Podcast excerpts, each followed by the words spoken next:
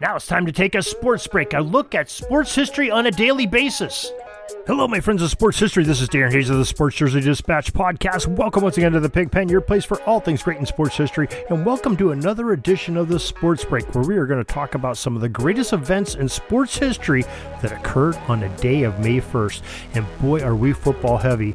We're going to talk about football near the end. We're going to cover the other major sports first, but before we do that, let's talk about how easy it is to sign up for our daily newsletter. You go to the show notes of this very podcast or go to the top of pigskindispatch.com or jerseydispatch.com, answer two quick questions, and every day about 6:30 a.m. Eastern, you'll receive a newsletter that tells you everything that's going on in the Pigpen. That's the sports history of the day. That's our specials and our bonus features uh, with authors and experts from around the country and around the world, really, talking about sports history. It's really easy to sign up for. Show notes, top of Pigskin Dispatch, top of JerseyDispatch.com. Cancel at any time, totally free.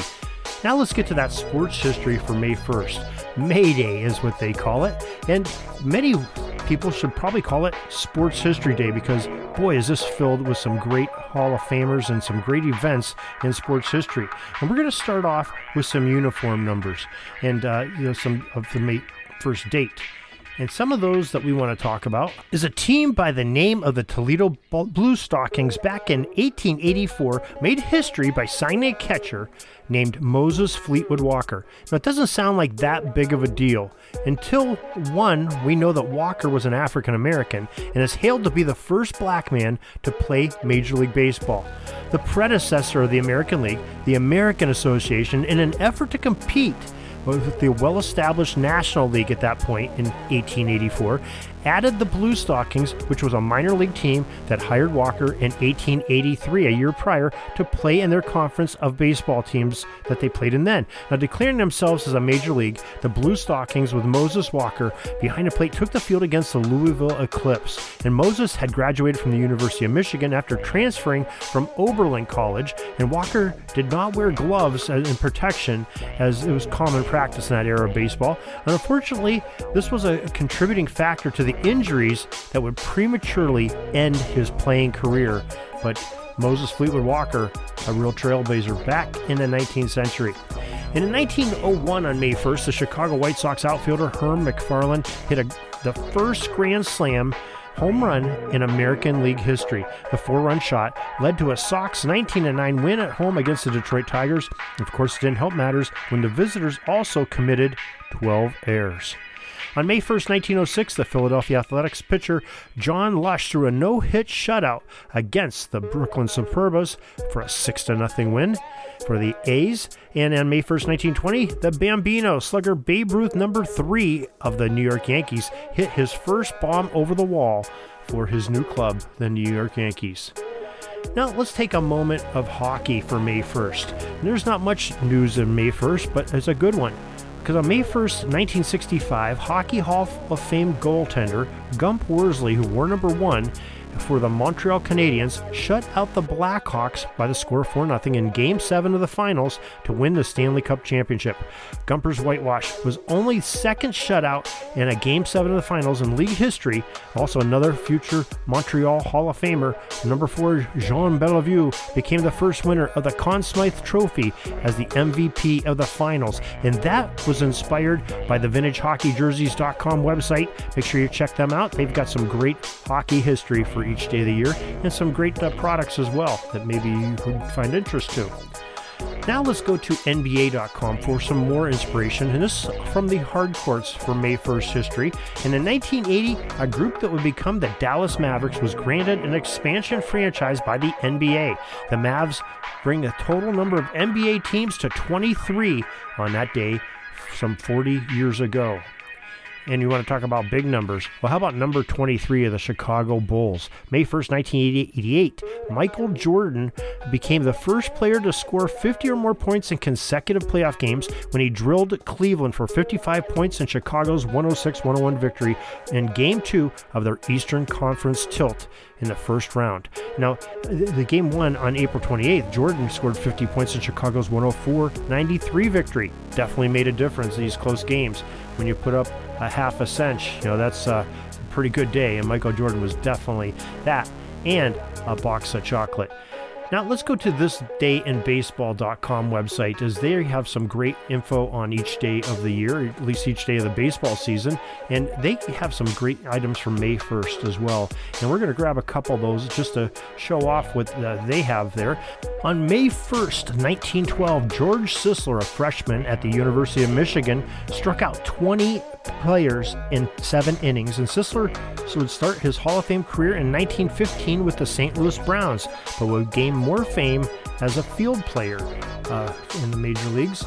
And and on May 1st, 1925, a 17 year old Jimmie Foxx pinch hit singles his first major league at bat in the A's 9 4 loss to Washington at Griffith Stadium. Future Hall of Famer will finish with his 20 year career with a 325 lifetime batting average. And from a more modern era, we were going to go to the year of uh, 1969, and Don Wilson of the Houston Astros pitched his second career no hitter. That all comes from thisdayinbaseball.com for May 1st. And boy, do they have uh, a lot of information there. I think you'll really enjoy them. Baseball, thisdayinbaseball.com. Another great baseball site that we like to go to is our friend Jay Daniel, who wrote the famous book Suds series, has his 80sbaseball.com website, and we love to go there. He has some a lot of birthdays that pertain to uh, 1980s players, not people born on, in the 1980s, but uh, that were had birthdays and played in Major League Baseball 1980s. And he's got uh, some debuts, and one of them is Dwight Smith that went 0 for 3 in his big league debut, but finished the season batting 323 and is a runner up to teammate Jerome Walton for the National League Rookie of the Year award. And he also had a big blow up on May 1st, 1980. Bill Madlock of the Pittsburgh Pirates, third baseman, and umpire Jerry Crawford have a disagreement over a check swing that leads to the Mad Dog being suspended. And uh, that was not a pretty sight. I can remember watching that game, and uh, didn't work out so well for the Mad Dog. The umpires always win, as the movie The Umpire Strikes Back, I guess you could say. Bad joke, bad joke. Don't don't write in on that one. Okay, let's uh, go to our football for the day because we told you this is a busy day in football. We have a lot of Hall of Fame birthdays we want to get to, and we'll, let's go through them right now. Ernie Pinckert is a College Football Hall of Fame player. On May 1st, 1908, he was born in Medford, Wisconsin, and he was a flashy halfback of the Southern Cal Trojans of 1929 to 1931. Er, Ernie had a skill set of few players in his era had, with a combination of being able to bust off a long run at any moment, catch passes, and produce powerful blocks. That's good for running back in any era, and he ended up uh, going into the College Football Hall of Fame in 1957, ended up getting drafted in the NFL, played with the Boston Braves, Boston Redskins, and then they turned into the Washington Redskins in the NFL. Ollie Matson, who we have talked about quite a bit with our friend Joe Ziemba over the years. He was born May 1st, 1930 in Trinity, Texas, as a University of San Francisco stud halfback from 1949 to 51. Now, he was blessed with some great size, speed, and balance, so very few people have that in any era. And he uh, ended up going into the College Football Hall of Fame in 1976. But before that, he played in the NFL. He was the number one overall pick by the Chicago Cardinals in the 1952 NFL draft. He played well for the Cards, but was traded to the Rams in 1959 for nine players. Uh, you can learn more about that one uh, in our previous football history headlines. But he ended up racking up over 12,000 yards of total offense in the league and was enshrined in the Pro Football Hall of Fame in 1972. Next, we go to May 10th, 1910, in Akron, Ohio. The strong halfback from the season 1928 to 1931 of the West Virginia Wesleyan, Cliff Gyp Battles, was born, and he was uh, very much a master of busting off some long runs. We have a great bit of uh, running backs in our Hall of Fame birthdays today. Uh, he ended up going uh, into the uh, College Football Hall of Fame in 1959 and uh, ended up being going into the Pro Football Hall of Fame in 1968 after a great uh, uh, career with the Washington Redskins. So another Washington Redskins uh, back, and he also uh, went to served in the World War II, and then came back and coached the Brooklyn Dodgers of the All America Football Conference in 1946 1947. Curtis Martin is one that we've all heard. He was born May 1st, 1973, in Pittsburgh, Pennsylvania. He was a quick footed running back from the University of Pittsburgh, drafted by the New England Patriots in the third round of the 1995 NFL Draft, and he rewarded his employers by leading the AFC in rushing his rookie season. Now, according to the Pro Football Hall of Fame's website, Curtis was the second player in NFL history to have started a career with 10 consecutive 1,000 yard seasons. In 11 years with both the Patriots and later the New York Jets, he was a team leader in rushing yards every single season for his respective teams. His career totaled over 14,000 yards on the ground, and he scored 90 touchdowns and 10 or more, more touchdowns cutting, catching passes.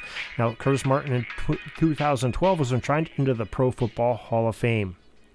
Another college football Hall of Fame uh, Hall of Famer is Chris Red Cagle, born May 1st, 1905, in DeRidder, Louisiana, and he played for Louisiana Lafayette from 1922 to 1925, and for Army for the 1926 through 1929 seasons. He was a halfback, and he uh, ended up chalking up 235 points by scoring touchdowns, kicking extra points, and converting field goals in his career.